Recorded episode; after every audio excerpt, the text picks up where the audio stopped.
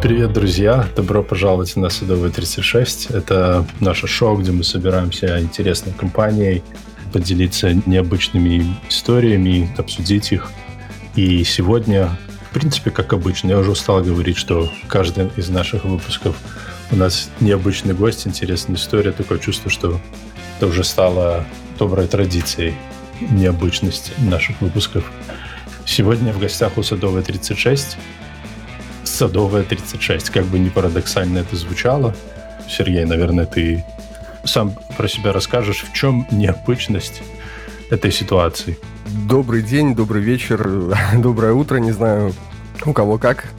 На самом деле парадоксальность ситуации в том, что э, я живу на Садовой 36, в том самом доме, в той самой квартире, где, собственно, когда-то жил ведущий этого подкаста «Садовая 36» в Ганцевичах, да, в Ганцевичах. Нахожусь сейчас непосредственно в той комнате, где когда-то дни, вечера... Вырос я, вырос Ганс. Маленький Ганс бегал да-да-да, сейчас вот, э, соответственно, здесь вот в этой комнате оборудована такая мини-студия, поэтому вот э, парадоксальность этого выпуска подкаста, то, что Садовая 36 на связи с Садовой 36. Да, я даже прекрасно знаю вид из твоего окна, ты смотришь на улицу монтажников и... Все а, верно, 30-й дом. 30-й дом, и в этом доме живет Петрович. Да-да-да. Который был гостем нашего подкаста несколько раз. Вот в этом э, парадокс. Расскажи немножко, как ты наткнулся на эту квартиру? Получилась такая ситуация, что мы с супругой э, решили как бы так вот э, расширить нашу жилплощадь и выставили на продажу квартиру однокомнатную. Мы жили в однокомнатной квартире. Вот. Тоже в Ганцевичах? Да-да-да. И в микрорайоне. А, то есть, ну, где, в общем, основная масса и оседает, скажем, наверное. Давай поясним. Знаешь, в других городах обычно говоришь микрорайоне. В каком микрорайоне? Есть разные микрорайоны, а в Ганцевичах есть только один микрорайон, и называется он микрорайон. Нет, кстати, вот называется он микрорайон Южный, насколько я знаю. Поэтому и в Ганцевичах есть название микрорайона. Вот. Ну, продолжу историю. А, решили мы подыскать какое-то жилье. Э, и, в общем-то, ну, были, скажем так, вот предложения какие-то. В газете находили. В газете «Ганцевский час»? Да-да-да, все верно. Но как-то вот э, однажды супруга поехала с мамой э, отдохнуть в пансионат, и, значит, э, там была знакомая их. Вот. И они что-то так разговорились, что, мол, вот хотим подыскать какое-то жилье там вот. И она говорит, вот есть э, квартира, вот меня попросили родственники продать, и, скажем так, вот я продажей занимаюсь. Ну и договорились на том, что когда возвратятся уже из отдыха, то, соответственно, посмотрят. Вот, ну, значит, я собираюсь тоже, потому что, блин, ну, мне же тоже немаловажно где у меня оборудована студия будет, э, дабы можно было действительно там сесть за компьютер, допустим, заниматься каким-то вот делом, и тебе просто-напросто никто не будет мешать. То есть свое пространство будет. Я был в этом тоже очень заинтересован. И, соответственно, ну вот, я помню, это была зима, мороз. Мы пришли, посмотрели. Блин, ну, мне понравилось, я скажу так вот. Меня зацепило то, что, во-первых, своя комната будет. Ее почему-то до сих пор супруга называет детской, но... Но она детская на самом деле. Э, я называю ее студия. Ну, у нас она тоже была детская. Она, мне кажется, чуть меньше, чем, чем другая спальня. Ну да, да, да. Да, она меньше, она меньше, но ты знаешь, скажем так, вся моя техника и все, что надо, мне здесь вместилось. Мне тут даже очень-очень уютно. Угу. И за неимением того, что у меня, скажем так, вот раньше не было личного пространства угу. такого полноценного, то, в принципе, это очень даже здорово. Вот, и зацепил балкон, конечно, еще. И... Да, балкон отличный. Да, там, ты знаешь, на лето можно устраивать тоже студию. Вот. И вышли мы, значит, э, после первого просмотра данного жилья. Что-то во мне не были уверены, что мне понравилось. Но я говорю, блин, здорово, мне нравится.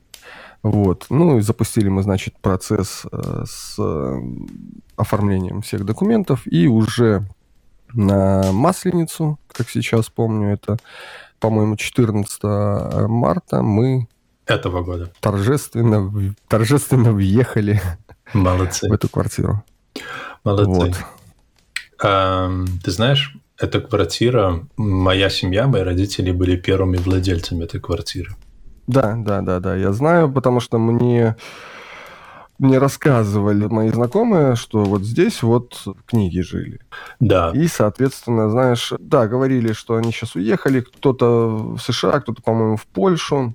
Угу. Вот, но хотел найти, и вот я, наверное, расскажу это, да? Вот, э, Давай, рассказывай. Если что, мы потом вырежем, да. Хорошо. Совершенно случайно я нахожу ВКонтакте, по-моему, подкаст «Садовая 36». И меня как-то заинтересовало, почему Садовая 36. И вот я тебе написал, получается, да? Угу. Вот спрашиваю, почему Садовая 36, и что ты ответил? А я написал, что для меня этот адрес имел определенное значение, потому что я на самом деле не знал, с какой целью ты интересуешься, потому что в нынешней обстановке в Беларуси, сам понимаешь, что... Ну да, да, да. Лишнему человеку в интернете лишнее лучше не говорить. Но я так написал, типа, издалека а потом это самое.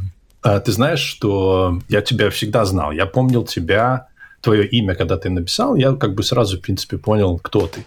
Потому что ты, я так понимаю, меня не знал, когда рос, правильно? Особенно. Ну, может быть, слышал фамилию раньше, но особо ты меня не знал. Да, слышал. Да. Угу. Вот. А я тебя очень хорошо помню. Я тебя помню еще по дискотекам, когда крутили дискотеки, когда ты диджеем был, когда это самое. То есть э, я тебя достаточно хорошо всегда помню, знал. И ты знаешь, я тебе когда-то, на тебя вышел когда-то, когда я только решил делать подкаст. Э, это было года три, наверное, назад. Это было в прошлом году. В прошлом, да? По-моему, в прошлом году. После определенных событий в Канцевичах. Ну, тогда да, тоже было. Тогда тоже было, но я выходил на твоего коллегу, потому что я как бы им заинтересовался. А я когда-то на тебя выходил, спрашивал у тебя совета, я искал людей, которые могли бы заниматься звуком для подкаста.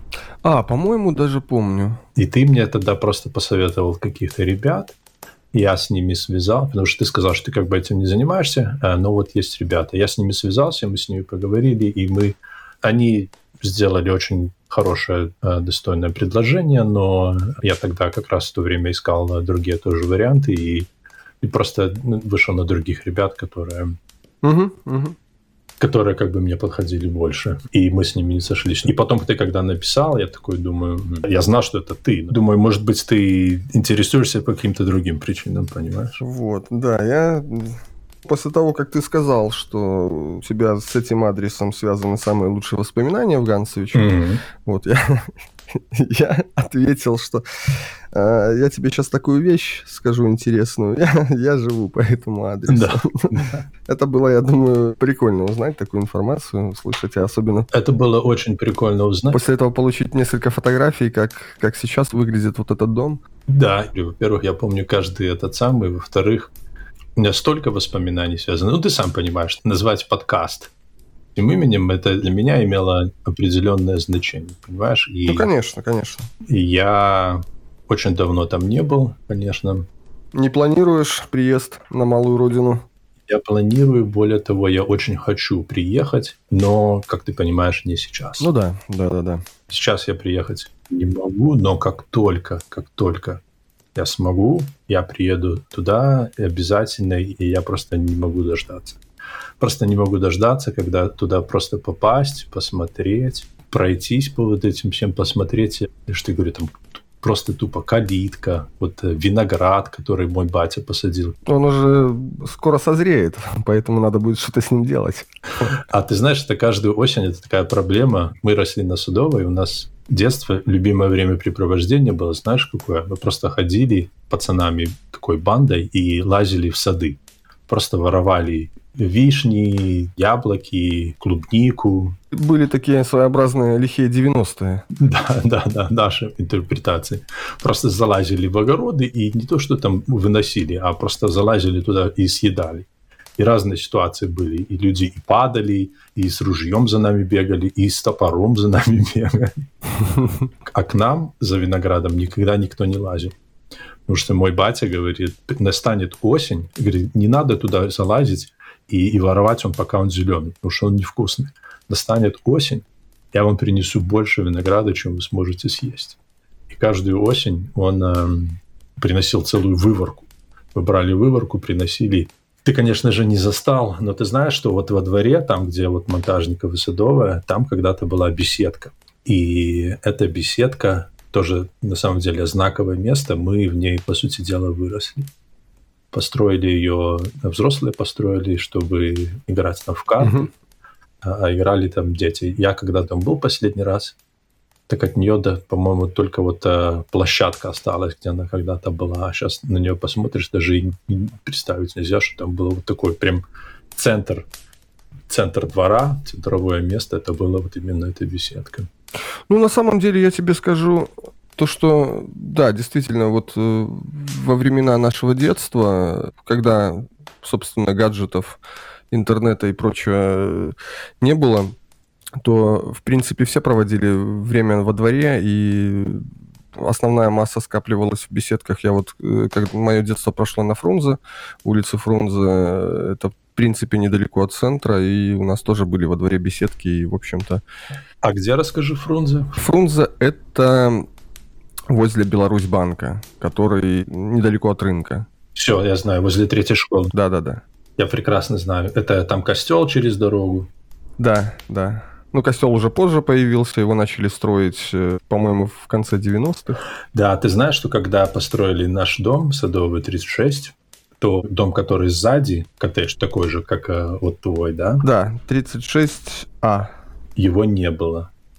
И не было, который справа от тебя. Вот если смотреть на главный вход, то справа от тебя его тоже не было. Uh-huh. И 30-го дома на монтажников не было. А вот этого вот уже следующего, который 24 по-моему, не помню, какой его номер, но вот это вот следующий слева от 30-го, вот он уже был. То есть это были два первые дома, наш и 30-е, и на монтажников этот дом, а все остальные уже потом достраивались. И мы, наше детство, вот гаджетов, как ты говоришь, не было, мы провели на стройках. Все вот эти вот э, дома, которые коттеджи, стоят за 30-м домом, да, всех их я могу тебе зайти в любой из этих домов с закрытыми глазами. Я тебе знаю точно, где какая комната, где лестница, где прихожая, где, где балкон. Я тебе расскажу, потому что во всех этих домах мы игрались, видели, как они строятся, и, и мы в них э, провели свое детство. Ну, на самом деле, у меня тоже есть опыт э, игр на стройке. Мы, в отличие от тебя, вот, допустим, я знаю, где в банке какое помещение. А, да, да, ты в этом банке играл, да. Но я помню тоже, когда его строили. Но я в нем никогда не заходил. Внутри я никогда. Это даже после того, как построили, у него никогда не было. А так, а ты ходил в третью школу, получается, да? Да, я учился в третьей школе, первого по одиннадцатый класс без всяких изменений, потому что, скажем так, вот два шага я уже в школе. Конечно, тебе-то вообще не было смысла куда-то дальше идти. Проблема прогулять какой-то день было, конечно, очень, очень сложно.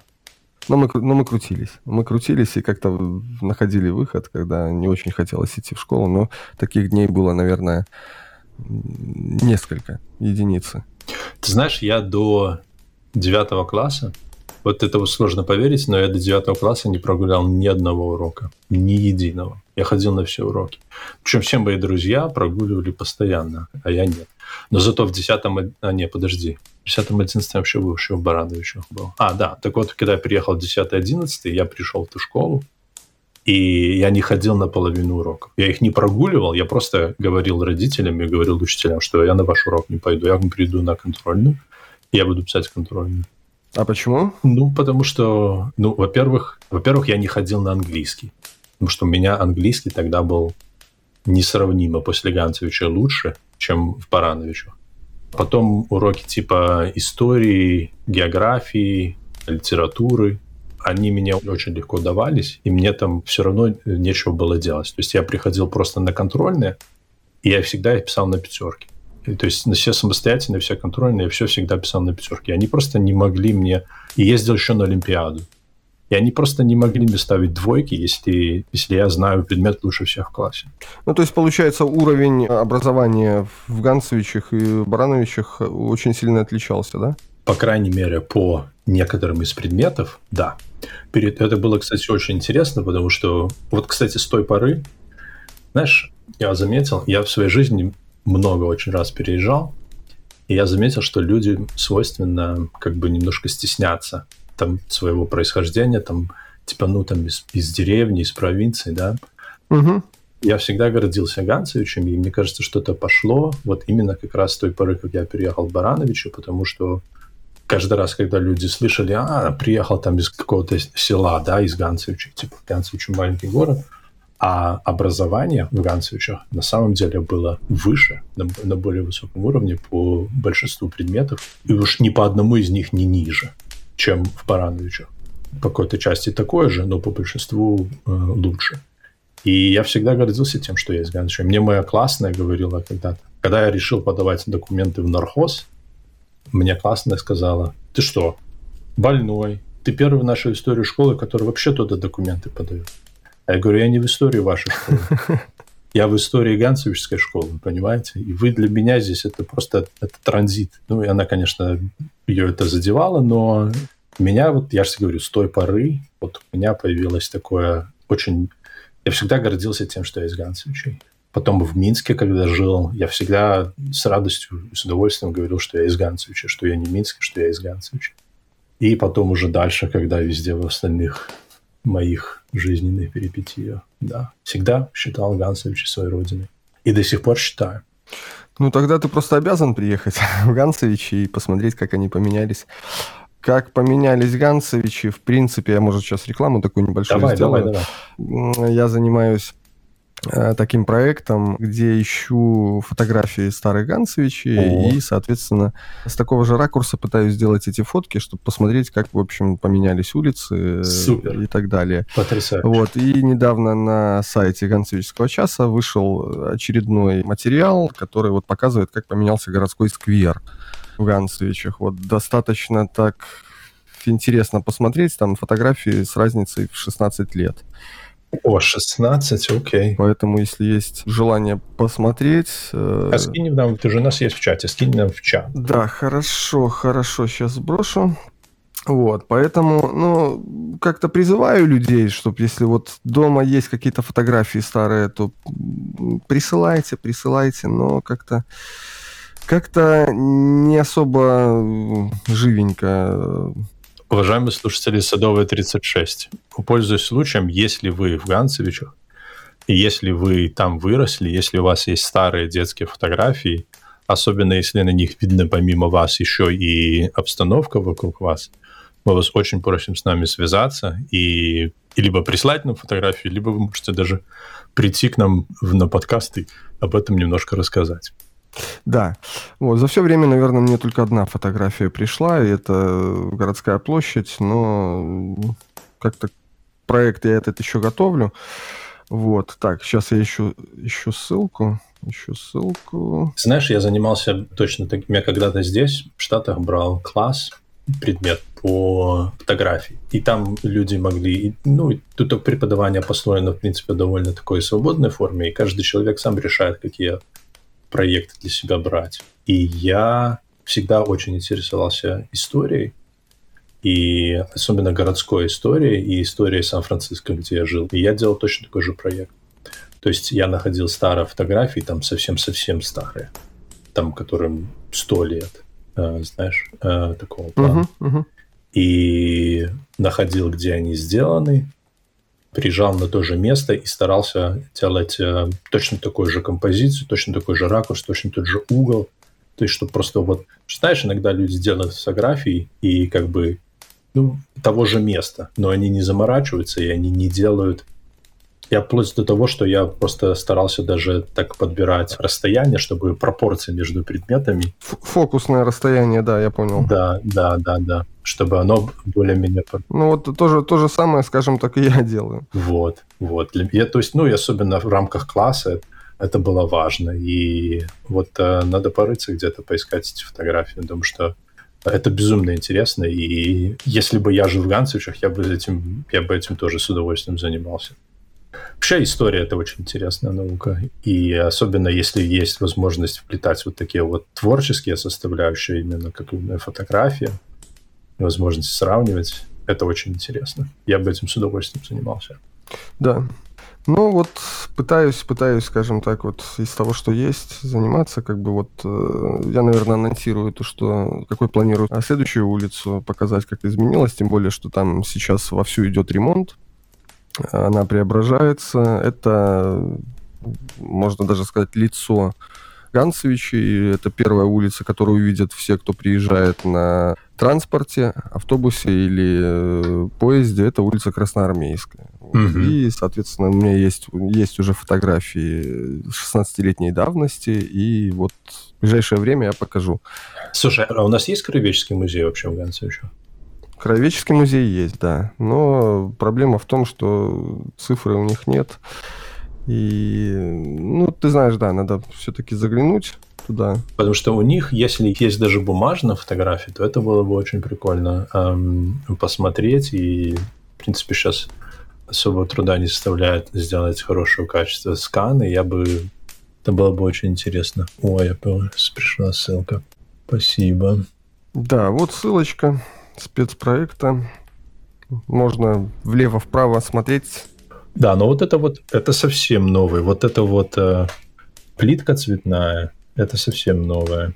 Это благодаря, конечно, Дню письменности, который проходил в 2011 да, году да, в Ганцевичах. Да, да. Здесь, угу. здесь просто аврал. Э, не знаю, если посмотреть на, в июле 2011 э, года на Ганцевиче, было, как, вот, допустим, в июле каком-нибудь или августе, то казалось, что город после войны, после бомбежек диких, потому что все было перекопано, все... У меня где-то фотографии даже есть, вот там, я их делал еще специально черно-белыми, чтобы показать вот эту вот разруху какую-то, да, вот. Но на самом деле успели сделать к началу сентября ремонт, и, в общем-то, там видео есть э, сквера, получается. Оно снято в первый день, когда, в общем-то, этот вот сквер уже окончательно сдали, чтобы все было доделано. И, в принципе, особый вид сейчас э, у него не поменялся. То есть он выглядит так же, вот, как на этом видео. То есть за 10 лет каких-то изменений кардинальных не было. Ну, деревья подросли, наверное, там, да, вот э, появилась там еще детская площадка одна. А так, в общем-то, без изменений. Но если посмотреть вот на фотографии 16-летней давности, то, конечно, там э, кардинальное отличие. Я вот расскажу. Я сначала пытался э, искать точку по деревьям. Угу. То есть, ну вот смотрю, допустим, двойное, да, вот там получается двойное дерево, там из одного, ну, ну разрастается, да, я его ищу, блин, нету. там, там и деревья пересадили, ну, уже пристреливался. Да, а, пересадили? Я думаю, что их просто посрезали. Может, пересадили, может, какие-то посрезали, потому что, ну, некоторые были деревья. То есть я ну, по, допустим, стволу видел, что оставляли. Их сделали, там 16 лет назад было, было они чаще, скажем так, вот рассадка была. А сейчас уже так поубирали. Уважаемые слушатели, те, кто слушает в записи, если вы не в нашей группе на Телеграме, Ссылки в описании, приходите, вступайте. А, там можно будет посмотреть фотографии, на самом деле очень интересно и очень хорошо сделано. Именно, знаете, такой, мне нравится, это, что ты, это ты, я так понимаю, делал вот такой эффект с такими стрелочками, что его можно перетянуть, и ты видишь, как оно было да, раньше. Да, да, да, да. Было стало. Да, было стало. Очень, очень круто, очень интересно посмотреть. Слушай, у меня есть из детства вот эта вот фотография Стеллы, у меня есть фотографии из детства, где мы на этой стеле с моими друзьями. Ну, мне, конечно, ее немножко жалко, что снесли, но хотя, объективно говоря, глядя на нее сейчас, помимо таких ностальгических чувств, эстетической ценности в ней, честно говоря, особенно не было. Просто каких-то три наваленных куска. Ну, возможно, возможно, да. Возможно, да. Знаешь, еще вот мне отец рассказывал, что наверное, в 70-е или 80-е годы, может, ошибаюсь, может, uh-huh. и раньше еще. В сквере стоял памятник Ленину, который сейчас красуется на самой площади. А, вот. да? И такая интересная ситуация была, что э, он показывал на магазин с алкоголем, куда, в общем-то, и народ шел. Вот, потом его как-то вот убрали уже на площадь непосредственно. Вот. Так, а подожди, а какой там магазин? Там, я знаю, что был там магазин рыбы, рыбный был магазин, да, молочный магазин там был. Молочный, да-да-да, все верно. Да, и еще какой-то там на углу был. Ну, Пром, промтовары, наверное, да. какие-то были, да. А они там еще все есть или уже там другие магазины? Сейчас там работает частный магазин, который занимается продажей всяких гаджетов и ремонтом, соответственно, их. И, в общем-то, одно из увеселительных заведений, которое, в принципе, по-моему, уже даже и не работает. Либо работает по... Предзаказу. Да, предзаказу, там, на свадьбы, поминки и прочее. А так больше по этой улице, по 17 сентября, вот где проходит сквер, то, в общем-то, уже э, ничего не работает. Слушай, а молодежка еще работает? Молодежка, молодежка работает, наверное, и будет работать, потому что... Ну... Это легендарнейшее место, легендарное. Да, это легендарнейшее место, когда, в общем-то, иногда бывают такие дни, когда там народу столько, что можно сравнить э, с банкой кильки. Я не знаю, сколько их там может влезть, но влазит там прилично. Ну вот смотри, из всех заведений, да, которые когда-либо такие увеселительные существовали, которые, знаешь, там есть подъемы и падения, что-то какие-то там дискотеки открывали, закрывали, бары, рестораны, да, а вот э, молодежка, вот она, она всегда была, есть и будет. Ну, а то она и молодежка. Да. Да, и вот, несмотря даже то, что сейчас ремонт там идет вот э, непосредственно возле нее, да, вот, ну, вроде никаких случаев падений, там, травм не было. Угу. Вот, поэтому, в принципе, культурно отдыхают гонцовчане. Ну, культурно это такое. Там, э, если посчитать, сколько там поломало конечности, носы, поразбивали лиц, потыкали ножом, порезали бутылками. Это там... Ну, сейчас, конечно, такое редкость. Э, а, да? Вот, но раньше, да, раньше было все. Да, раньше это вообще было просто абсолютно нормально. Поэтому в Ганцевичах сегодня суббота, и в субботний вечер основная масса молодежи отправится проводить на молодежке. Слушай, а дискотеки еще есть? Нет, дискотеки... Э, дискотеки, наверное, заглохли еще в 2012 году. Потому что, ну, не знаю, я рассуждал так, что вот доступность в интернете, скажем так, вот музыки, наверное, повлияла на то, что люди, ну, стали реже ходить на дискотеки, соответственно, мало народу было. Вот. В свое время я предлагал что-то менять, то есть что-то, ну, не музыкой завлекли, не музыкой, не светом, потому что ну, как бы что-то новое надо было давать, но так ни, ни к чему не пришли, и дискотеки заглохли. Ну, на, на самом деле, а, как мне кажется, ну, конечно, трудно сейчас оценивать, потому что это было другое время, и мы были другими людьми. Но я туда ходил не за музыкой, понимаешь? Сказать, что я туда ходил послушать... За общением. Ты ходил туда за общением, ты ходил туда познакомиться с девочками, ты ходил туда видеться с друзьями. А, ты ходил... Знаешь, я, я вот приведу тебе пример вот общения, да, сам лично наблюдал вот на, на одной из, скажем, последних дискотек, угу. на которых играл. Сидит компания молодых людей в фойе Дома культуры, угу. уткнувшись в телефон. Угу. Но мне интересно стало просто, вот, ну, блин, ребята, а что вы делаете там? Почему вы этим дома не занимаетесь? Да, и ну, мне было немного дико узнать, что они, вот там два парня сидели вот друг напротив друга. И самое интересное, что они переписывались... Друг с другом? Да. Ну, я предположил, что на, то время, это, по-моему, 12-й год был, и на то время я предположил, что через лет 5-10 молодежь-то и разговаривать разучится.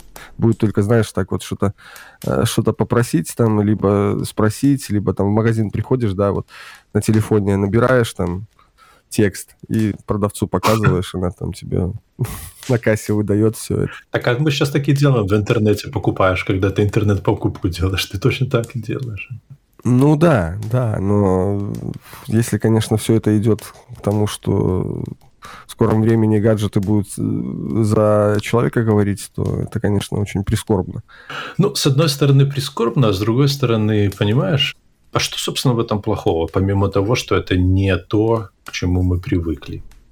Ну, согласись. То есть э, раньше люди говорили словами, а теперь удобнее, быстрее, проще связываться через э, эти, эти индивидуальные девайсы. Зато посмотри, какое огромное количество новых интересных э, таких пространств открылись в интернете. То есть, ну, раньше у нас что было? Либо на ПМК, либо на кино, либо на ДК сходить на дискотеку, да? Да, да, да. да. А у них теперь можно YouTube посмотреть, можно подкаст послушать Судовый 36. Тут, тут я не спорю, да, в этом есть определенные плюсы, но, понимаешь, это вот эм, из той же серии, да, я бы сказал, когда вот почитать электронную книжку, либо почитать бумажную книжку. Лично я сторонник почитать бумажную книжку, потому что, скажем так, хочется потрогать ее, да, угу перелистывать страницу, там, допустим, получить какой-то вот... От этого удовольствие еще получаешь. Я тебя прекрасно понимаю. Нежели вот именно от э, электронной книги, которую ты листаешь либо на телефоне, либо на планшете, либо на компьютере, и, соответственно, вот эффекта прикосновения нету. Mm-hmm. Вот, поэтому, ну, может, я старовер, может, кому-то, конечно, нравится совершенно друг по другу. Не-не-не, ты не старовер, потому что я недавно совершенно имел эту беседу с моими знакомыми, как раз об этом, но чуть-чуть о другом. То есть они говорили о том, они даже не электронные книги слушают, они слушают э, аудиокниги. То есть сейчас э, большинство... Аудиокниги. Угу. Да, книги, которые выходят, они вообще выходят, вообще, считай, как подкаст. Э, вставляешь наушники и куда ты идешь, и ты делаешь, и, чит... и ты даже не читаешь книгу, а слушаешь. То есть, а, как бы моя позиция, я говорю, я не против этого, но я считаю, что такое восприятие нужно понимать, что что-то теряется.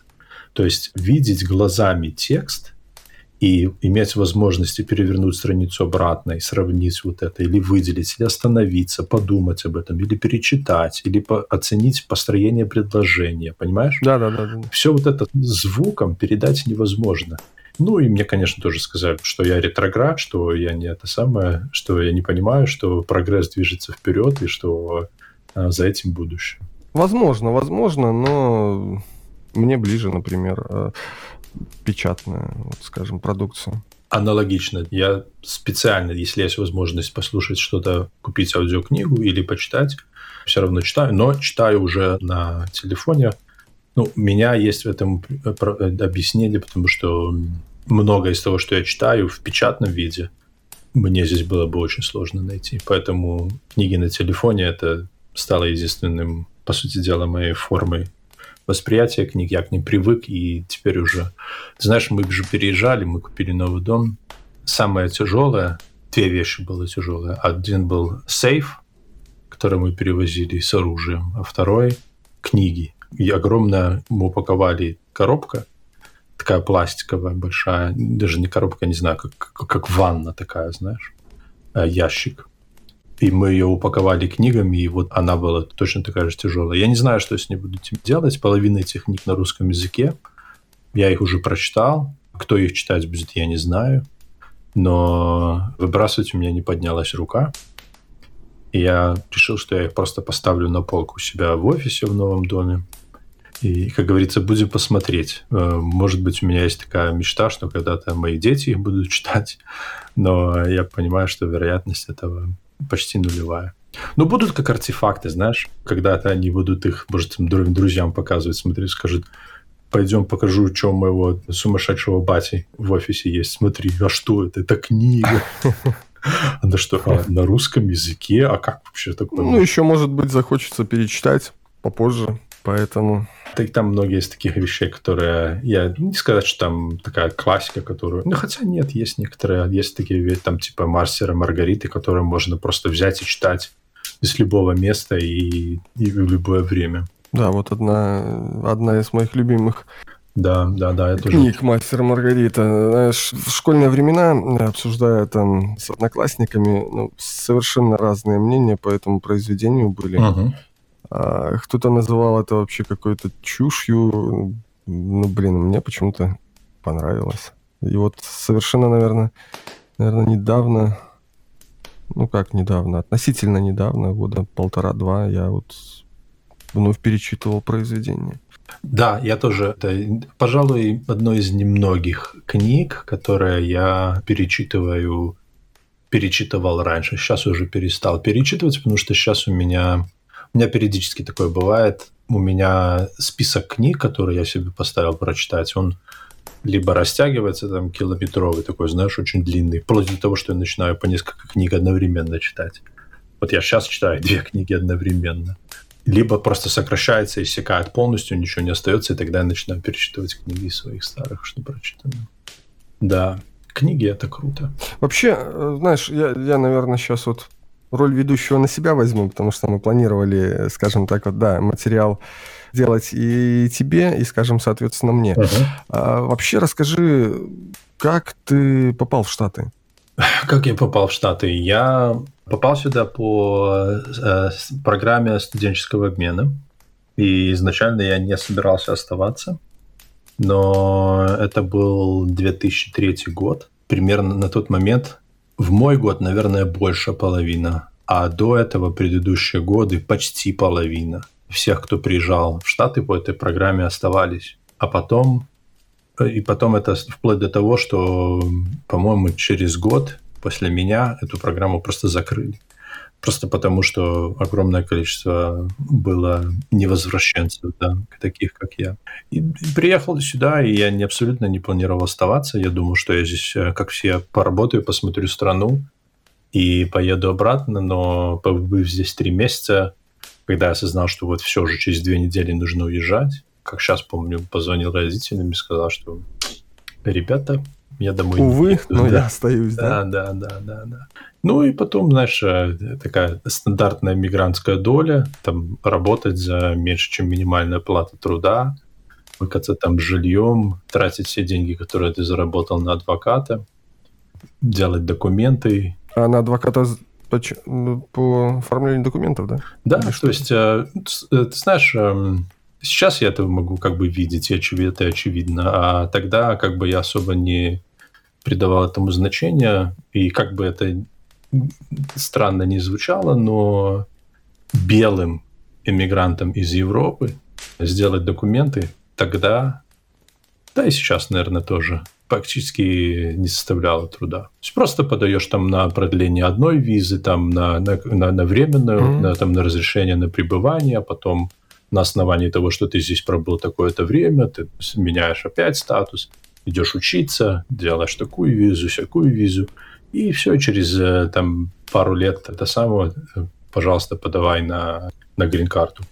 Сейчас, ну, сейчас я много общаюсь, естественно, с э, ребятами, допустим, с там, мексиканцами или там индийцами, да. И очень часто такое, знаешь, у меня очень долгое время было такое вот как бы ощущение, бля, ну если я смог, да, ну вот если я смог сделать документы, просто взял и остался. Ну вот почему вы, почему вы не можете просто пойти тупо взять и сделать документы? До меня очень долгое время не доходило, что разница как раз в том, кто я и кто они. То есть э, получить, сделать документы из их стран, это шанс один из миллиона. Сложнее получается. А и, и люди здесь живут. Вот я сейчас мы переехали в пригород Лос-Анджелеса. Здесь очень большое количество латиноамериканского населения, и очень многие люди здесь живут десятилетиями. У них уже здесь дети родились, угу. у них тут э, машины, дома, бизнесы.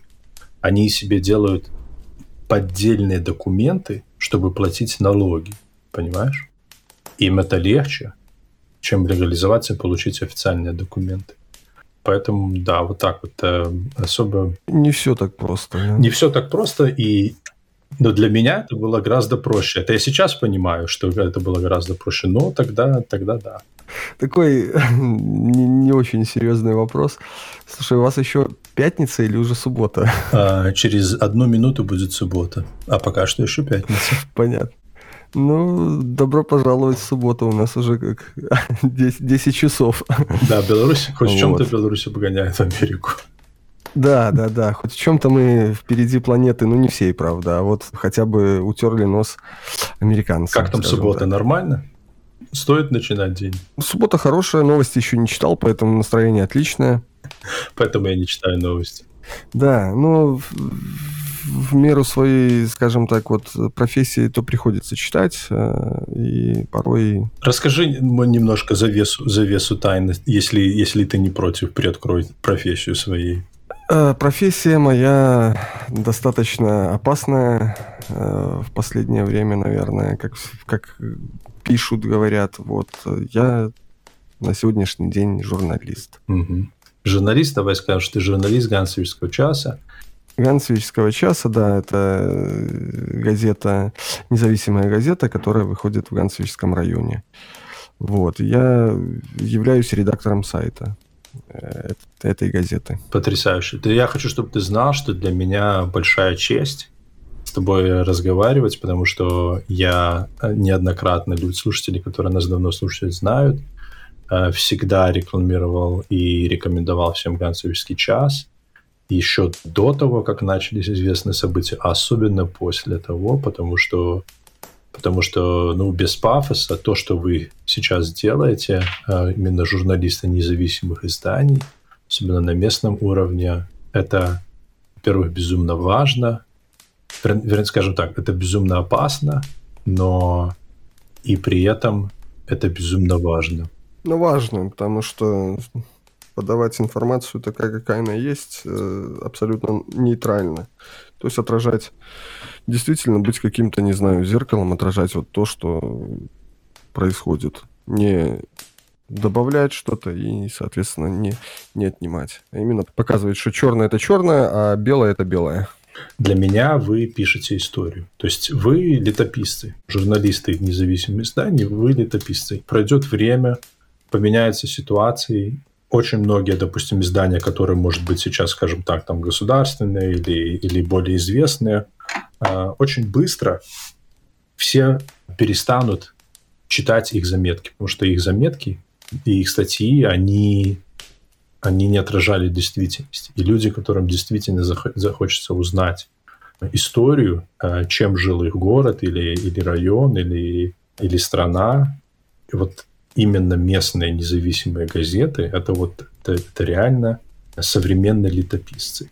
И, и это очень-очень круто. Для меня, я тебя, я как-то говорил в других выпусках, а даже, может, не даже не, не по-моему, не здесь, в других выпусках я говорил, для меня, почему я пишу подкаст? Ну, во-первых, мне это интересно, во-вторых, мне хочется думать, что когда-то, через 20 лет, кто-то где-то найдет эту запись, и им просто хочется послушать, окунуться в тот момент времени, понять, чем жили люди, что их интересовало, какие были системы ценностей, о чем они спорили, что их беспокоило, на что они надеялись, о чем они мечтали, понимаешь?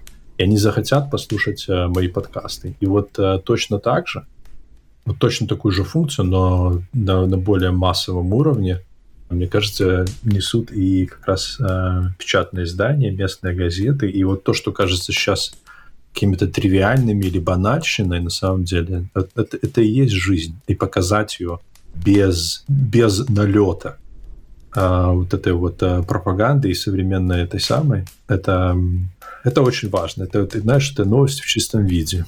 Ну, конечно, читателей, скажем так, вот печатной версии становится все меньше и меньше, потому что люди уходят в интернет, люди сейчас вообще наблюдается такая тенденция, что после, не знаю, возможно, возможно, мои предположения, что, возможно, после э, того, как в Беларуси на несколько дней отключили интернет, э, народ ломанулся в мессенджеры, то есть в, в тот же Телеграм, и обратного пути уже нету. То есть они пошли вот непосредственно туда, где вот ну, и пол, начали получать там информацию, и обратно их э, как-то и не выгнать уже, поэтому ну со временем. А и смысла нет. Э, да, да, да. И ну мне кажется, со временем э, мы все-таки уйдем от э, бумажных вот этих носителей, но опять-таки вот как с теми же книгами, да, вот я повторюсь, что блин, ну это ж круто, вот раскрыть газету там почитать, подержать в руках.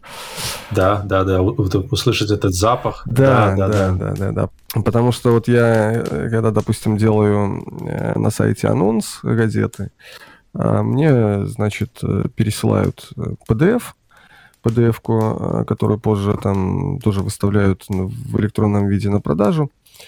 А, ну, я делаю, соответственно, анонс. И вот когда, знаешь, бездушно вот так вот, вернее, не бездушно, да, а ты листаешь, вот, не так выразился, ты листаешь вот эту PDF-ку, вот, там берешь там заголовки, часть текста какого-то ставишь в анонс. Удовольствие от того, что ты листаешь вот, э, вот эту вот PDF-ку, не получаешь никакого. Мгм. Ну, если, допустим, раскрыть газету и полистать ее, то, конечно, Совсем другое. да, совершенно, совершенно по-другому все тут. Вот. Но все-таки мне кажется, что еще лет 5, ну, не знаю, максимум 10, и мы просто-напросто уйдем от бумаги. Ну, тут свой плюс может быть то, что лес будет сохраняться. Да, да. Ну, хотя современный быть. Вот, кстати, Ганцевический район Брестской области самый богатый на лес.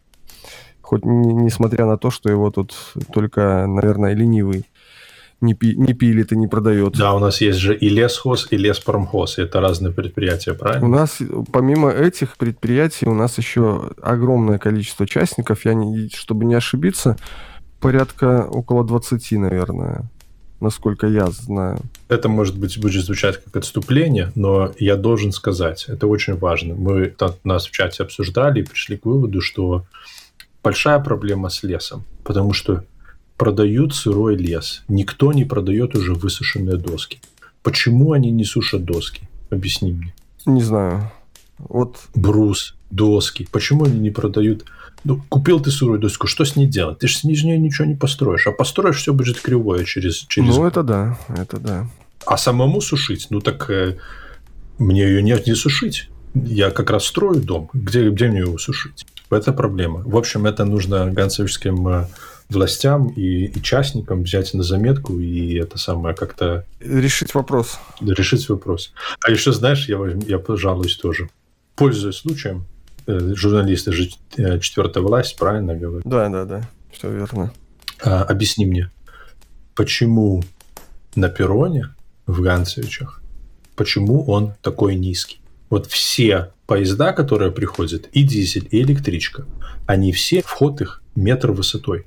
Почему нельзя построить платформу, поднять перрон на метр в высоту, подвести ступеньки, чтобы люди заходили? Мне кажется, просто на это, на то, чтобы сделать вот, так вот такой вот подъем, на это нужны средства какие-то, да, вот, чтобы Так какие там средства? Что там? Что это, же это, это, это средства не больше, чем, чем снести стелу и, и построить на ее месте Знаешь, на самом деле я тебе скажу так, что тут иногда и песка не находится, чтобы подсыпать улицу из-за того, что там вот после дождя ее подтопило, а здесь, соответственно, и такой объем работы сделать. То есть, мне кажется, это не только у нас проблема. Проблема, насколько я знаю, и в других районных центрах есть. Но взять те же Барановичи, да, там, в принципе, на Полесском тоже не особо так вот Так, а что там? Подожди. Хорошо, кстати, хороший вопрос.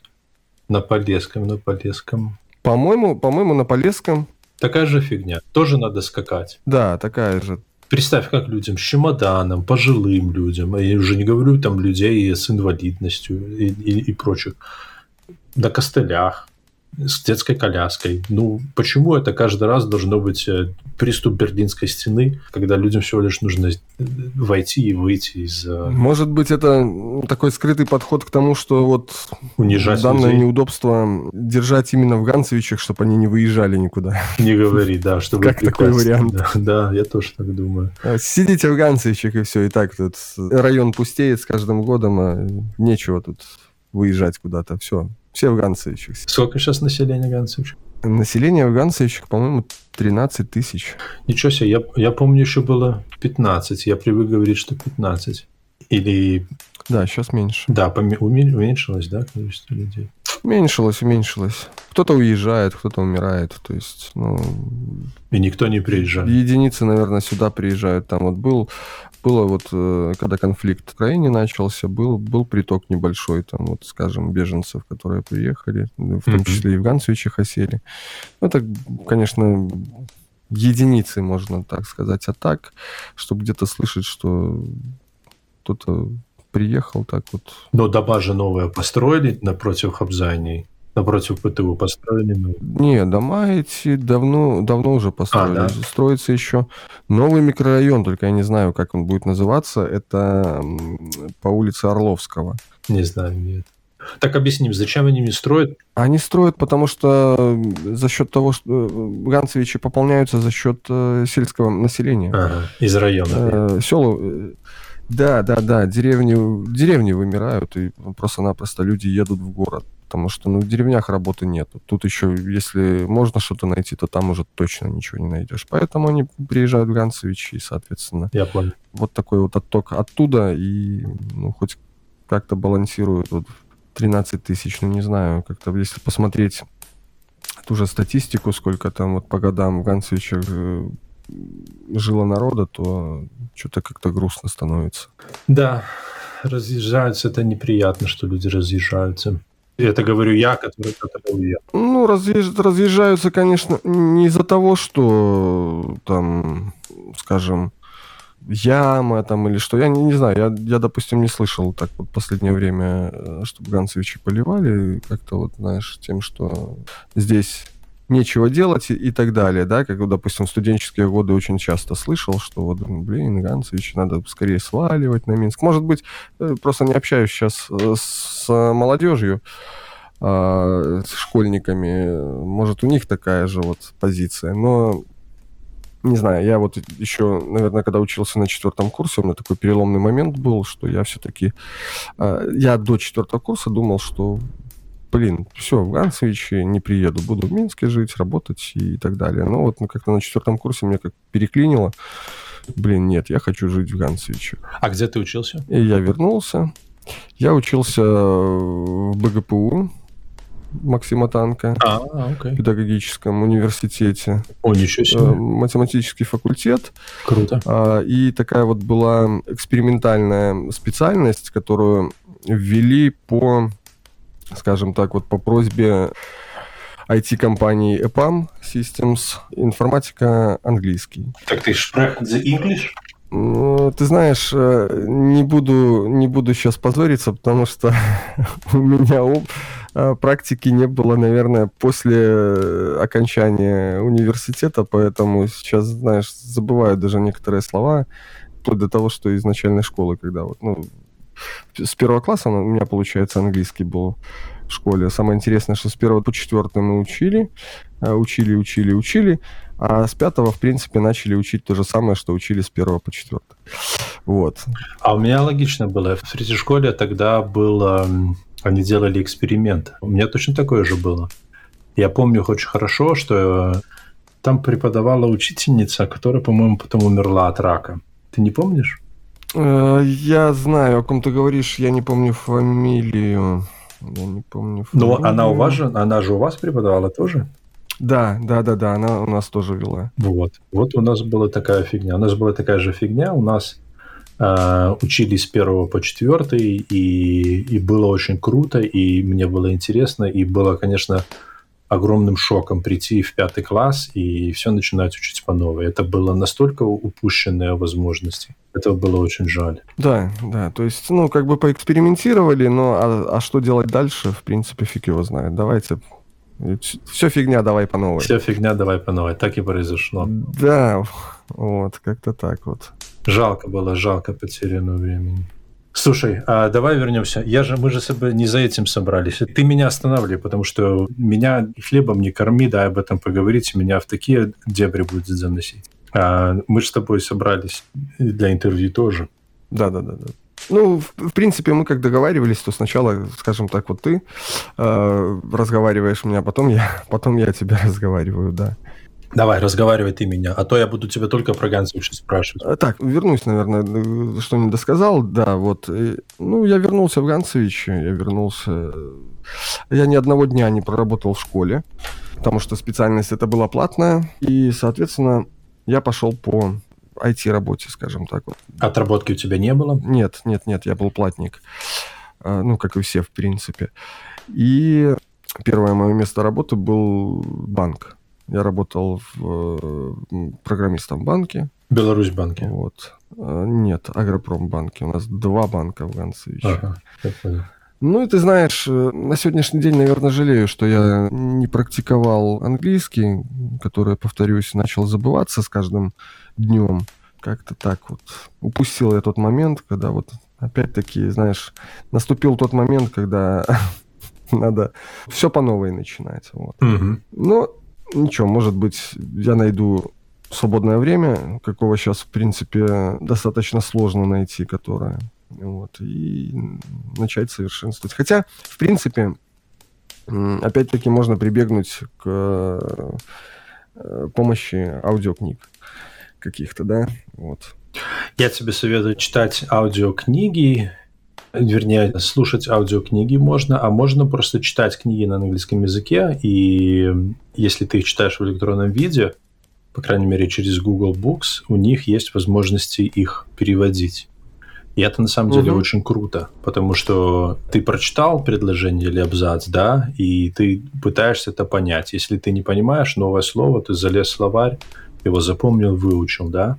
А, а если все равно вот просто вот, э, вот что не пытаешься, то есть не понимаешь, не можешь сложить предложение, тогда закидывай переводчик, прочитал, понял, поехал дальше. А потом в следующий раз это уже слово видишь или это с комбинацию слов, Ага, то есть ты уже запомнил с прошлого раза. И мне кажется, что это угу. очень хороший способ учить. Я могу тебе даже кни- э, посоветовать пару очень крутых книжек, которые я прочитал, потому что я читаю на английском и на русском примерно поровну.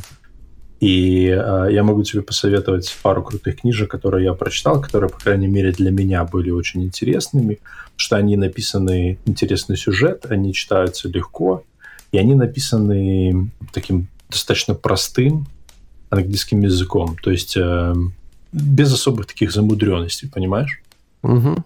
И интересный сюжет, и, и мне было интересно э, читать. Мне кажется, что если если учить таким способом английский, то вот эти как раз там пару книжек, которые я, я тебе потом, скину, потом в чатик скину всем. Да, хорошо. Э, они, это очень хорошие, мне кажется. А, английский это очень полезная вещь. Если у тебя есть либо потребность в этом, либо желание его выучить, то э, сейчас такое время, что английский как никогда очень полезен, и английский как никогда очень легко, в принципе, выучить, потому что столько разных способов и курсов, и, и, и всякого всего, что просто бери, учи не хочу. Если ты готов посвятить этому хотя бы 30 минут времени в день, то это может быть вполне очень эффективно. Э, вот хочу про английский у тебя спросить. Вот смотри, ты когда, э, ну, когда переехал уже непосредственно в США, ты сначала, наверное, в Сан-Франциско был, да? Я приехал, вообще, я приехал на восточное побережье. Сперва я приехал в Нью-Йорк. Я прожил две недели в Нью-Йорке. Но в Нью-Йорке мне очень не понравилось, потому что там, как мне тогда показалось, очень большой, очень шумный, очень грязный, очень быстрый, очень суетливый, очень толкливый, эм, в смысле все толкаются, город, и я просто не смог там находиться. И я поехал в город поменьше, и потом, в принципе, проехал все восточное побережье до Флориды. И в общей сложности там провел где-то полтора месяца. А уже оттуда, да, после этого я полетел на западное побережье в Сан-Франциско, и Сан-Франциско уже... В Сан-Франциско я прожил очень-очень-очень долго. Это считая с 2003 года до 2017 года. В 2017 мы купили дом в Окленде. Но Окленд это через дорогу от Сан-Франциско, то есть я их даже, в принципе, не разделяю принципе, можно сказать, что, ну, что я и продолжал работать в Сан-Франциско, проезжал на работу ездить каждый день через мост. То есть, э, по сути дела, это можно даже сказать, что я таки и, и жил в Сан-Франциско. А непосредственно в этом году, как раз примерно тогда, когда ты покупал дом на Садовой, мы купили дом в пригороде Лос-Анджелеса, в маленьком городе. И мы переехали сюда, и вот мы сейчас здесь. Угу. И как э, вот первое время у тебя непосредственно с английским было, вот, потому что, ну, знаешь, когда вот, э, наверное, в студенческие годы, да, вот на некоторых занятиях нам, в принципе, там включали там фильм без перевода, да, вот смотришь и, блин, ну, тяжковато, честно говоря, было понять, что там, что они говорят. Вот, как у тебя с этим? Не было проблем там вот первое время, либо вот ну, переспрашивал там, что тебя хотят, либо что тебе говорят? Вообще, такие методики обучения, типа поставили фильм без перевода и смотрите, разбирайтесь как хотите, это, знаешь, это такая, это сродни тому, как э, учить плавать посредством забрасывания человека в бассейн и смотреть, э, выплывет он или нет. То есть и во многом это, конечно, бесполезная трата времени. Когда я сюда приехал, в Штатах очень развита система городских колледжей. То есть, угу. по большому счету, это аналог наших ПТУ. Там очень многие предметы, классы они называются, преподаются по вечерам. Ну, то есть, получается, ты днем, днем работаешь, а потом уже непосредственно, как вечерняя школа какая-то своеобразная, да? Да, да, вечерняя школа. Вечерняя школа, именно вечерняя школа почти везде, по крайней мере, где я был. В всех этих колледжах есть классы, так называемые ESL, English as a Second Language. То есть это непосредственно курсы для людей, которые э, недавно мигрировали, которые плохо знают английский язык. Угу. И ты туда приходишь. Э, во-первых, эти, все эти курсы бесплатны. Всегда бесплатно. Во-вторых, а. они преподаются круглый год. Ты можешь прийти туда, то есть не, не, не какое-то там начало семестра или конец семестра или еще что-то. Ты приходишь туда, тебя не спрашивают, есть у тебя документы или нет. То есть я думаю, что подавляющее большинство людей, которые туда ходят, подавляющее большинство, это люди без документов. Нелегалы, угу, можно сказать. Угу. А тебя никто этого ничего не спрашивает. Приходишь туда, говоришь, я такой-то, такой-то, я хочу учить английский. Пожалуйста, тебе говорят, приходи, выбирай, в какие дни хочешь. Хочу в такие, хочу три раза в неделю, или там два раза в неделю, в такое-то время. Приходишь, тебе первым делом, что тебе делают, сделают тест, оценят твои, этот самый, дадут тебе тест, чтобы определить твой уровень и закинут его. На какой, да, да, и закинут да. соответствующую группу.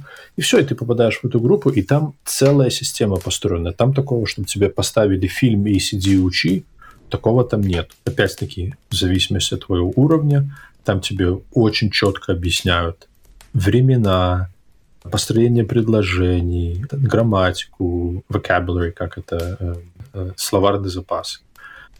Да, да, да, да. То есть э, письмо, и все это тебе рассказывают, объясняют, учат.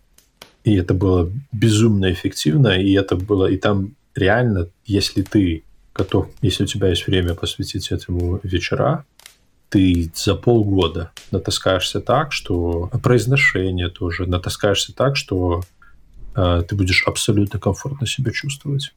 И все это абсолютно бесплатно. А все это абсолютно бесплатно. И я, походив полтора года на ESL, я после этого пошел на английский, начал получать специальность в колледже, и я уже пошел, и там одно из требований, ты должен э, брать предмет английского языка вместе с э, так называемыми native speakers, то есть люди, которых английский это единственный язык, понимаешь?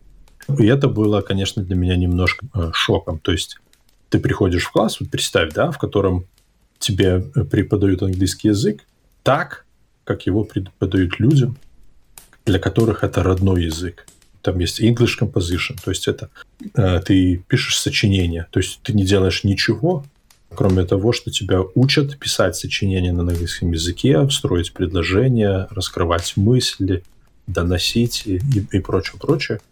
И, и ты это делаешь вместе с людьми, для которых английский это родной язык. И несмотря, и несмотря на, на вот эту разницу, то есть за полтора года примерно, я, я уже совершенно спокойно и на уровне вместе с ними писала эти сочинения. Но у меня была проблема, я так никогда и не научился правильно писать артикли. То есть у меня все мои сочинения, все построено, все хорошо, но вот просто все артикли, все были э, либо пропущены, либо лишние вставлены. Угу. Вот так английский я изучал. Ну так, у тебя так за годы, скажем так, которые там живешь, не забываешь русский язык, потому что вот проскочило, что ты назвал английское слово, и вот затруд... затруднительно было тебе перевести его на русский. Я тебе скажу, что Для меня вести подкасты гораздо сложнее, чем многим людям может показаться. Почему? Потому что если бы мы с тобой общались за пределами подкаста, просто в обычной жизни, ты бы не понимал почти половину того, что я говорю. Потому что здесь, когда ты общаешься даже с русскоговорящими людьми, мы общаемся на рунглише. Знаешь, это русский и английский язык, которые смешаны между собой. И угу. очень многие вещи, особенно которые я узнал здесь, не тупо нужно продумать их на английском, а потом подумать, как это перевести. То есть я в голове с английского перевожу это на русский язык. Понимаешь? То есть сказать, что я его забываю, нет, потому что я могу, как мне кажется, достаточно неплохо с английского перевести на русский. Но очень многие мысли я думаю на английском языке и уже потом перевожу на русский. Да, достаточно. Ну, получается, подкаст э, держит тебя, скажем так, вот в тонусе по поводу того, что подкаст меня держит в тонусе, да, и это, по сути дела, единственный мой... Ну, и да, и книги, я читаю книги на русском языке тоже. Там в Телеграме, конечно, все вот эти вот чатики, ты практикуюсь писать, знаешь, печатать. Я достаточно хорошо по-прежнему печатаю на русском языке быстро. А разучился полностью, разучился писать от руки на русском языке. Ничего себе. Ну, на, я могу, наверное, написать там я, я могу написать. Я могу, если вот мне нужно, то я, то я буду писать. Но это будет очень медленно, это будет очень криво, и это будет... Ну, просто мне... Потому что я последний раз на русском языке что-то писал, не знаю, лет 10 назад. Что нет в этом смысла. Ты либо пишешь на печатаешь, либо если ты пишешь от руки что-то, то ты то я только делаю заметки на английском языке. Кому нужны мои заметки на русском языке здесь? Кто их прочитает? Ну да, да, да, да. То есть, да, отчасти я что-то забываю. Не знаю, что сказать в этой ситуации, но, знаешь, мне понравилось, конечно, выражение, что ты вот, ну, мысли в голове на английском, и ты их просто переводишь на русский. Не, не все, не все. Говоришь. Не все. То есть, э, как это обычно, когда мы с тобой говорим об обычных бытовых вещах, когда мы обсуждаем Ганса вещи, то да, я думаю на русском. Но когда мы с тобой обсуждаем какие-то вещи, которые со мной происходят здесь, то да, мы их, то я думаю на английском языке. Угу. Ну вот э, ты, я так понимаю, отучился там? Да. Я отучился в колледже, и я после этого отучился в университете.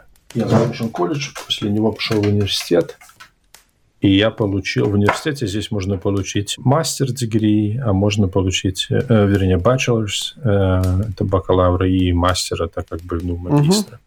Ну вот я получил только бакалавра, и на магистра уже не пошел учиться, хотя всегда хотел, и Сейчас вот появится время, если появится, и, может быть, закончу, получу еще. Желание такое есть, продолжать учиться, еще получить образование. А после учебы куда пошел работать? Чем вообще занимаешься? После учебы я пошел работать. Э, я пошел работать в...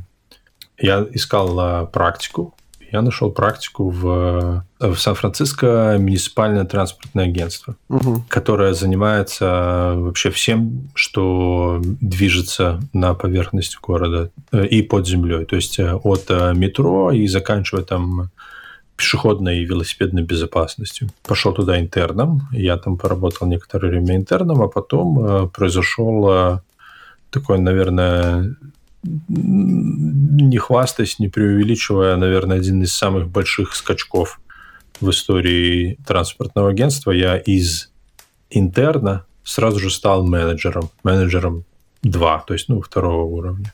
И угу. я возглавил одну очень маленькую, но для меня безумно интересную группу, такой отдельный департамент. Вот с той поры я, скоро 10 лет будет, как я продолжают там работать. И я думаю, что я буду там работать до той поры, пока они будут мириться с тем, что я больше не живу в Сан-Франциско. Потому что вот мы переехали сюда, и я, получается, работаю только удаленно. Сейчас я ухожу в декретный отпуск через э, пару недель на примерно, скорее всего, полгода, может быть, то есть как минимум до конца этого года. я буду работать, но у меня мой отпуск, то есть жена у меня рожает, угу. а я, она берет э, этот самый декрет, а я беру на работе полудекрет, то есть я работаю на полставки, можно сказать, но буду продолжать получать зарплату полностью а, по полной ставке, да. да.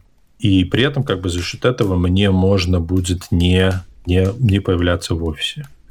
Но угу. как только это закончится, э, к тому времени, потому что я не планирую возвращаться в Сан-Франциско, как только это закончится, я буду уже здесь, в Лос-Анджелесе, и мы будем посмотреть, как, как говорят, что с этим делать. Потому что я так понимаю, что их может не устроить тот факт, что я не появляюсь в офисе, что там угу. тоже есть куча всяких дурацких правил, организация государственная. Я думаю, что меня вполне возможно, что ждет какой-то конфликт на этой почве. И, но я уже так для себя решил, что а, если они меня решат уволить только лишь за то, что я продолжаю работать и делать все, что я должен, но делаю это из Лос-Анджелеса, если они только лишь за это меня уволят, ну, таки пошли они нахер, знаешь. Это им же хуже. Я уже как бы к этому морально готов, мне все равно. Ну, уже будешь непосредственно работу искать по месту. Я решил, что я не буду искать работу. Я решил, что я буду работать только на себя. Я поработал на частной компании, я поработал на государственной компании. Я не хочу больше... Э, это же я тебе то, что я тебе рассказал, это только одна из моих работ. У меня же еще вторая работа есть. Но я решил, что я больше не буду работать ни на кого, я буду работать только на себя. Поэтому я просто открою свое консалтинговое маленькое бюро, и я буду делать консалтинг. Угу. Супруга у тебя не белорусская? Нет, супруга у меня не белорусская, супруга моя, она американка, но оба ее родители из Мексики. То есть она считает себя мексиканкой, несмотря на то, что она родилась и выросла в пригороде Лос-Анджелеса. Вот мы сейчас живем в доме на ранчо, которая принадлежит ее родителям. Их семья здесь живет с, со времен ее там 9 или 10 класса. Угу. Да, ну вот, э, вот так вот, да. Она не белорусская, она мексиканка. А как познакомились? На работе. Познакомились на работе, и я... И... На работе. Да, я, и я, и она, мы были интернами. Вот как раз когда, когда я нашел интернатуру, она нашла интернатуру. Это получается, в каком году ты пришел работать непосредственно вот в эту контору? В 12-м. 2012. Угу. А в 2013 2013... Нет, подожди. В конце 2012, в начале 2013 у нас был пригласили в наши как бы начальники пригласили всех интернов в ресторан, можно сказать, на корпоратив, да. Угу. Пригласили в ресторан, а там такой большой ресторан, такой банкетный, как бы там несколько банкетных залов, и там было несколько столов. И я сидел за одним из столов с другими интернами, и за другим столом я увидел девушку, с которой я просто не мог свести глаз. И я смотрел на нее весь вечер. И я почти уверен был, что она меня не видит, потому что это было достаточно далеко. А она мне потом рассказывала. Она говорит, что она сидела рядом со своим боссом, а ее босс, он был геем. И есть геем. Они между собой весь вечер обсуждали, что какой-то симпатичный парень молодой сидит и весь вечер строит глазки ее боссу. Поэтому, когда мы с ней начали встречаться, она так говорит, а подожди, а я думал, что ты гей. Я говорю, а что ты решил? Она говорит, ну ты же сидел весь вечер, смотрел на, на моего начальника. Я говорю, нет, я на тебя смотрел. Ах, вот оно что. Вот такая история. Ну, достаточно интересная история знакомства. В итоге прошло там энное количество лет. Да, прошло не энное количество лет, мы встречались, мы поженились, у нас э, родился сын, у нас сейчас есть, э, ему будет в ноябре 4 года. Угу. И она сейчас беременна, и 9 сентября, если все хорошо, а, ну, скорее всего, что так как оно идет, что, возможно, даже раньше, у нас э, будет второй сын. И вот, вот такая ситуация, да. Вот это все хорошо.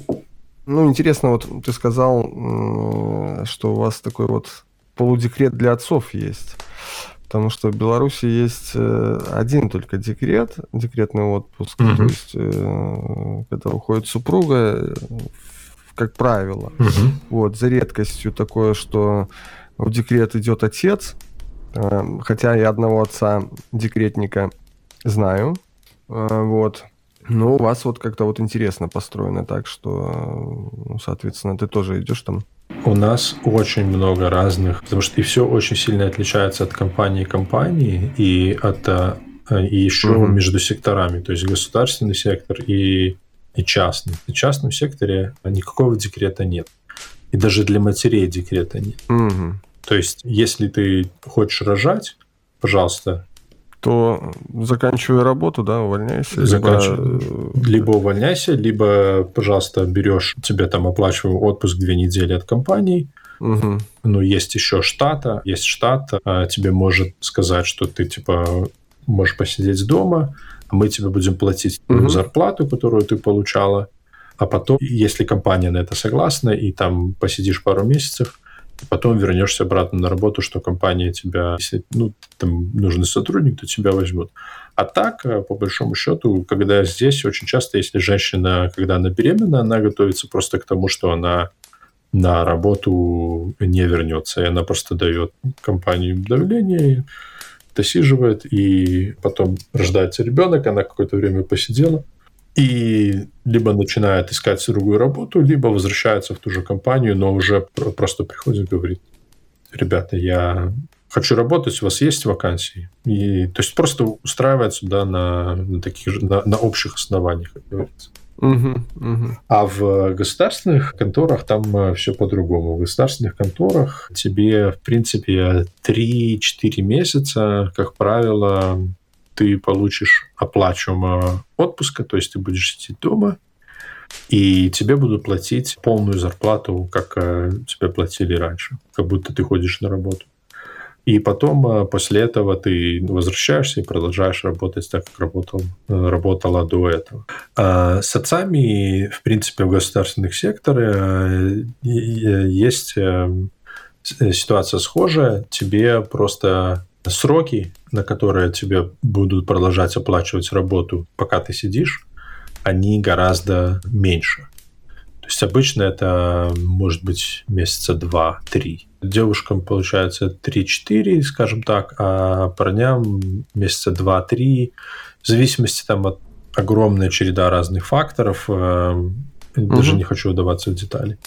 Но э, я немножко так скреативничал. То есть моя ситуация достаточно уникальна, потому что у меня работа такая, что я не могу просто взять и уйти. То есть я даже когда отпуск беру, там я возвращаюсь домой на, после двух недель отпуска, моя работа, которую я не делал все это время, она никуда не уходит, она только накапливается. То есть и работа так достаточно уникальная, я не могу ее просто раздать другим сотрудникам, и просто за меня ее никто не сделает. Поэтому мне просто взять и уйти на два месяца – это не вариант. То есть вся программа просто перестанет работать, и людям остальным будет нечего делать. Что очень многие моменты завязаны только на меня. А что конкретно, получается, ты делаешь? Когда я говорю людям, что я делаю, то они очень удивляются и говорят, да, это на самом деле такая работа есть. Моя работа на, на английском это звучит как Color Curb Program Manager. По-русски это звучит э, начальник цветных бордюров. Классное название. Я занимаюсь так называемой um, curb management.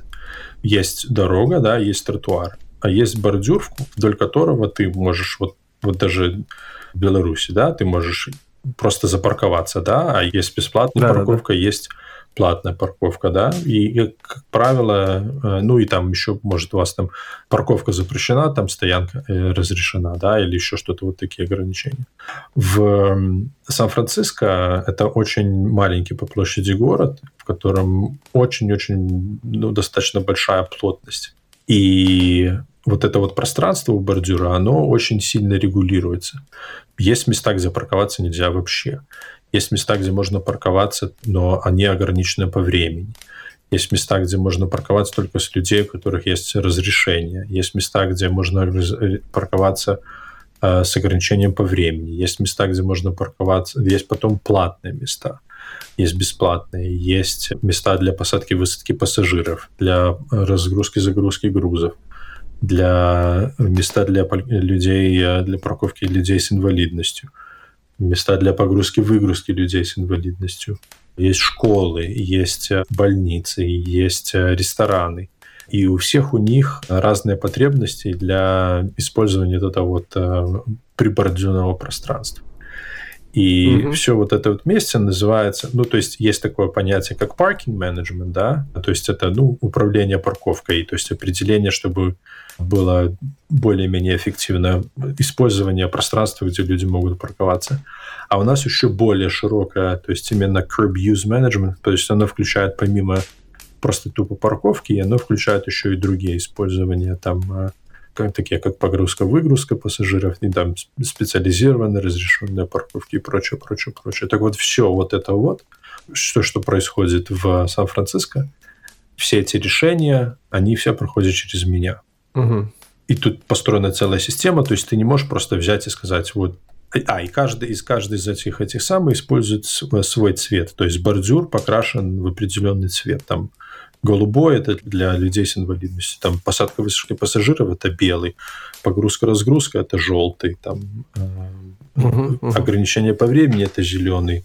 Парковка запрещена – это красный. То есть мы не можем просто взять и от балды нарисовать то, что мы считаем нужным. То есть нам нужно каждая из этих люди подают заявку, мы их рассматриваем, мы предлагаем, что нужно сделать, потом мы выносим это на общественное слушание, потом люди приходят на общественное слушание, они говорят, что они с этим согласны, не согласны, мы что-то меняем, либо не меняем. Либо что-то предлагают они. Да, там. да, да. И потом мы это все... И потом... Ну, ну, это здорово, здорово, когда прислушиваетесь именно к общественному мнению, потому что, как правило, в Беларуси у нас решили, я решил, и а вы согласились, не, не согласились. Вот, допустим, угу. Знаешь, вот я хочу сказать вот на примере, вот мне почему-то вспомнилось, а, когда, в общем-то, делали территорию Беларусьбанка, на, на, которая на Фрунзе, вот где, в общем-то, мое детство прошло, а, ты знаешь, а, вот люди, получается, шли ну, то есть была тропинка людей еще до того, как положили там э, дорожки, mm-hmm. сделали дорожки, вернее. Была тропинка людей, вот, да, вот, вот, казалось бы, самое простое. Вот вы видите, где ходят люди, да. сделайте вот здесь вот дорожку. Да. Нифига. Мы положим, мы, мы, ее, мы ее положим в этой стороне, мы ее положим в этой стороне, но, но эту тропинку никто не делал. Но люди по старинке э, ходили просто не по дорожкам, а вот по именно вот по этой тропинке опять протоптали э, газон. И в итоге, когда была, по-моему, реконструкция территории, наконец-то сделали вот эту дорожку, где ходили люди. Поэтому вот такая безалаберность, ну, я, я не знаю, почему так. Это, это не безалаберность, это, это просто э, не существует таких механизмов в обществе, просто не построены, нет такого понятия, что это не какой-то начальник, чиновник, который или там архитектор, который сидит и решает. А город это люди. Да, да, да, конечно. Понимаешь? Это, это люди, которые все, что происходит, должно исходить в первую очередь от людей, от их потребностей. А городские власти, они не начальство, они просто исполнители. Они делают то, что хотят городские жители. А в Беларуси, а, по крайней мере сейчас, э, наоборот что э, люди должны делать то, что им сказали э, власти. Они начальство а не начальство, а люди типа их подчиненные. А это, это неправильно, так не должно быть. Я, я верю, что когда-то в Беларуси это изменится, и это будет э, другая ситуация. Это будет, конечно, не сразу, это будет э, какой-то определенный период времени. Э, это может быть даже и не 5, и не 10 лет, но это, конечно, к этому придем. Я, на самом деле, в этом оптимист, и я тебе хочу сказать, что очень многие, я очень часто слышу, что ну, у нас другой менталитет, мы не привыкли, мы так не хотим делать. А этого не происходит только лишь потому, что нету, не существует институтов, для этого, понимаешь? Да, а, да. И если, как только ты создашь эти институты, люди сразу же ими начнут пользоваться. Вот, а, допустим, вот эта реконструкция парка, про которую мы начали рассказывать, это очень интересный пример. Да, да, Я да. хотел тебя спросить, а были какие-то слушания, обсуждения, кто-то кому-то что-то предлагал, какие-то были эскизы? Нет, абсолютно ничего. вот в этом, вот в этом а, большая проблема, и проблема и это же не в том, что люди не хотят этого, или у нас такая, такой менталитет, или что там люди там, начальство, оно там плохое какое-то, они специально там что-то скрывают. Просто не построена такая система. Если бы была построена система, в которой ты говоришь, закон существует, что прежде чем государственные власти, городские власти потратят хоть одну копейку на эту реконструкцию, первое, что они должны сделать, это должны провести общественное слушание. Пригласить людей, которым там в актовый зал школы. Согласен, согласен, что, что потом, э, что потом в принципе не оправдываться, что там вот бюджетные эти деньги были потрачены зря. Или не зря, или неправильно, или, или что не построили дорожку, да, или что не построили дорожку там, где люди не ходят, понимаешь? Потому что я тебе гарантирую, что на первом же слушании, на первом же слушании люди бы первое, что бы они сказали, не сказали, ребята, нам вот так, как вы построили, красиво нарисовали вот эти вот дорожки по прямым углом, они нам не нужны. Мы по ним ходить не будем. Мы будем ходить там, где мы ходили раньше пожалуйста, не тратьте э, наши деньги на налогоплательщиков на то, чтобы строить дорожки, которые красивы только на эскизах. А положите нам, пожалуйста, там, где мы ходим. Согласен. Поэтому я уверен, что Беларусь к этому придет. И ты знаешь, для меня очень интересно, конечно, все это сравнивать. И я постоянно сравниваю. Вот урбанистика – это мое такое увлечение. И я сравниваю, что и как происходит в Беларуси что и как происходит здесь. И, ну, для меня это очень-очень интересно.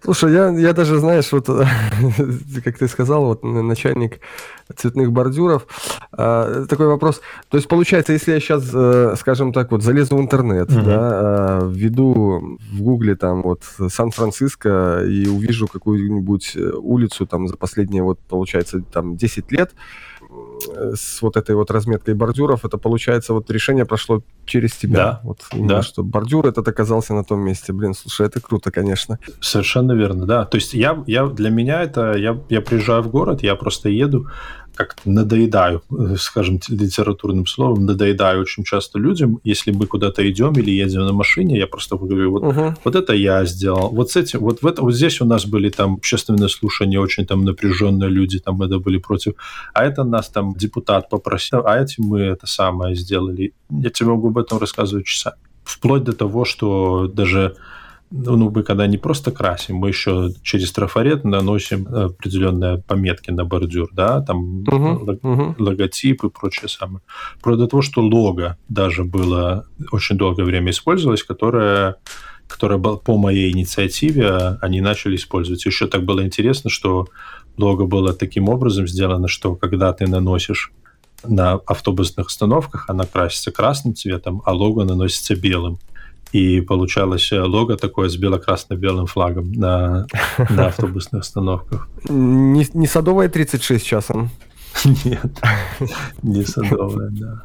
Ну, отпечаток, конечно, на городе ты такой конкретный оставил. Да, да, да, да отпечаток, который видят все горожане, и почти никто об этом не думает, потому что все это, ну, это все сливается, ты об этом не замечаешь, ты об этом не думаешь, угу.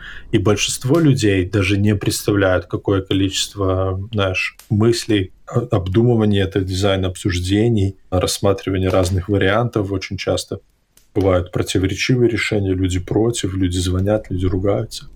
Они даже себе не представляют, какая интересная история может стоять за, за абсолютно тривиальным э, бордюром, угу. который у них под ногами. Но для меня это все вот очень интересно, и ты говоришь, как ты говоришь, именно как раз вот след, мой след по всему Сан-Франциско, мои следы. Да. Ну, это здорово, конечно. Да, и поэтому это мне это очень-очень нравится, и это причина, по, по которой я я люблю свою работу, и, и я с удовольствием ее делаю. Ну, ты говоришь, что, скорее всего, придется э, уволиться с работы и работать уже на себя непосредственно. А не думал еще какие-то варианты непосредственно вот в Лос-Анджелесе, например, оставлять таким же образом свои следы? Um, Лос-Анджелес, я мог бы это делать в Лос-Анджелесе, но дело в том, что я не хочу больше себя привязывать к конкретной организации. Дело в том, что, ну, скажем так, эм, Сан-Франциско – это в силу различных причин, не будем вдаваться, э, Сан-Франциско всегда был абсолютным лидером по вот этой вот науке, именно curb management, потому что, угу. то есть, допустим, Сан-Франциско, вообще сам факт, что да, даже сама существует такая программа, в нигде, почти в очень малом количестве городов такая программа вынесена отдельно, то есть эта деятельность вынесена это на отдельной конкретной программе. Обычно такого рода эти самые инструменты это всего лишь один из инструментов, которым пользуются трафик-инженеры в городах, а отдельно этим специально никто не занимается. И, и за счет э, того, что вот мы э, Сан-Франциско этим достаточно давно занимаемся и плотно, у нас выработался определенное, у нас большое количество опыта в этой сфере. И раньше этот опыт был сугубо Сан-Франциский, потому что Сан-Франциско это, я что говорю, очень плотный город, и там очень мало пространства, парковки всегда не хватает, места для посадки высадки пассажиров не хватает. А в других городах такая проблема, ну, может быть, только в даунтауне, да, но в, эм, в целом такой проблемы, в принципе, раньше не было. А сейчас происходит mm-hmm. то, что появился Uber, появился вот у нас лифт, ну, вот, то есть аналоги вот этих всех сервисов, когда там Яндекс Такси и прочее у вас э, тоже есть. Пассажироперевозка. Угу. Пассажироперевозки. Угу. Они же не только перевозят э, эти самые, они сейчас перевозят и доставку еды делают, они делают, Доста- да, да, да, да, они да. делают доставку товаров разных. Э, это все произошло, произошло за последние вот 4-5 лет, произошел просто бум этих сервисов, нереальный этих услуг. Произошел он по всей Калифорнии. И внезапно все города, вне зависимости от их э, размера, так или иначе, начинают сталкиваться с, э, с этой проблемой, и у них возникает такая потребность. А специалистов в этой сфере очень-очень мало.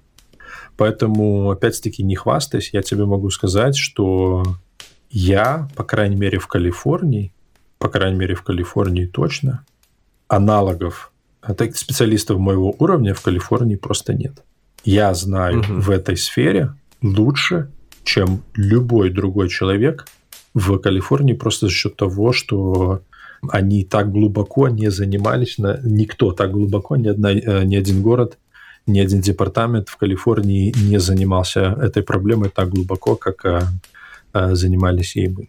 А здесь же еще существует очень строгие регулирования для безбарьерной среды. Есть, есть места для инвалидов парковочные, есть места посадочной, угу. посадки, высадки пассажиров для инвалидов тоже. И все эти места, они имеют очень жесткие требования.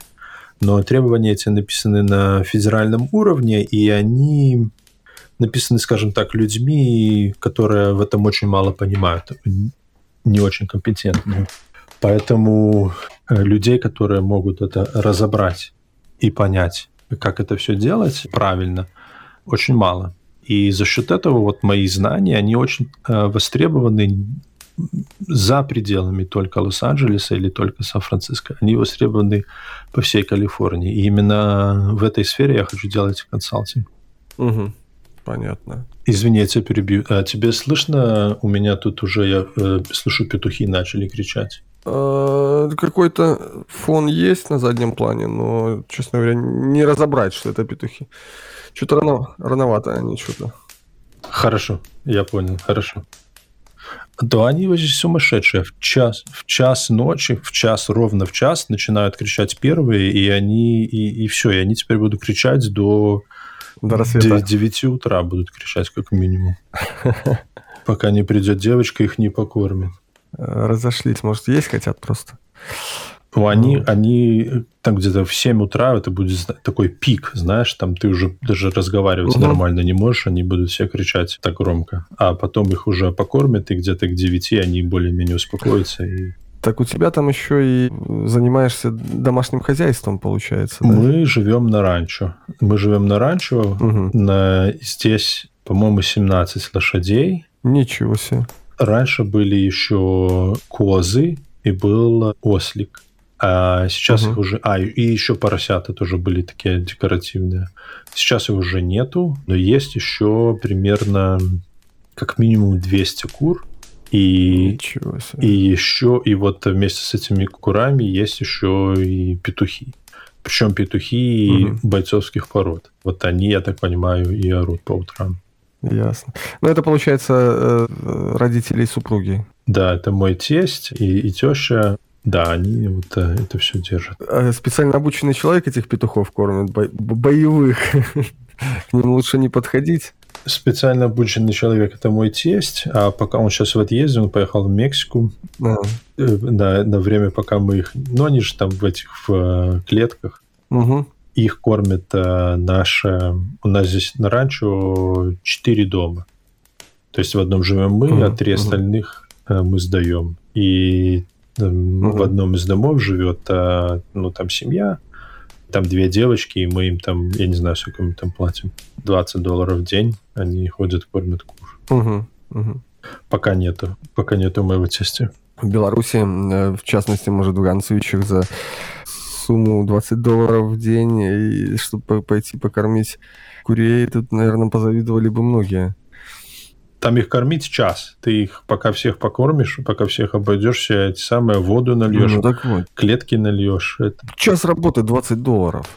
Ну, я не, я не помню, может, может 10, я, может, я соврал, я не помню, надо спросить у жены. Но я, я знаю, что мы, они это не бесплатно делают, но сколько Мгм. именно, я не знаю. Я думаю, что ну, где-то 10-20 долларов. Ну, ты знаешь, я вот тебе скажу, так вот, если посчитать, вот, ну, представляешь, э, какой труд там, допустим, вот съездить на участок, где растет голубика, и, в общем-то, целый день потрудиться, чтобы собрать, Ну да, её, да, да. собирать, вот, э, скажем так, вот не разгибаясь, там, с перерывом только на обед. И я тебе скажу, что за в Гансвичах, по крайней мере, за сутки, ну, не сутки, вернее, за рабочий день вот этот платится меньше 20 долларов Да ты что? где-то выходит по- порядка, ну, 15, около, около 15 долларов. То есть, ну, по- по- почему я говорю, что позавидовали бы такому труду. Ты знаешь, я, я уточню, я уточню, завтра спрошу у жены или у этой девочки спрошу. Не, ну у девочки неудобно спрашивать. Спрошу у жены, сколько мы им платим, потому что я тол- толком не знаю. Но Мгм. она не единственная, у нас же здесь несколько работников, которые работают. Ну, тут, в принципе, не суть. Тут, э, если дальше, там, скажем, э, развивать вот эту оплату, то тут, соответственно, цены, цены и жизнь, соответственно, ну, другая, нежели у нас, у вас. Вот, и отличается, поэтому такие, ну, для вас, допустим, 20 долларов это, ну, можно назвать, э, скажем, карманные расходы. Не, ну это достойная оплата людям, которые приходят и посвящают час или там сколько там своего времени, даже ответственность всех животных покормить. Ну да, да, да, я согласен. Если она их не покормит, то куры просто умрут, понимаешь? Поэтому Ну да, да. это как бы определенная ответственность, и, конечно, мы за нее готовы платить соответствующим образом, чтобы, Мгм. чтобы не было такого, что там, если ты ей не доплатишь, то она просто проспит утром и подумает, а, подумаешь. Что я буду за 5 долларов рвать жопу, кормить их еще, этих ходить, этих курей? Ну да. Слушай, у нас на Садовой, вот мы на этом самом, мы ведем а, же репортаж, у нас есть три человека, которые нас слушают сейчас. Да, принципе, вижу, В вижу. принципе, мы можем открыть э, микрофоны и э, поговорить, если у тебя есть э, желание. Потому что мы уже записали два часа, больше два часа основного шоу. Можно переходить в Мгм. после шоу, можно послушать этих самых. Да, можно, можно.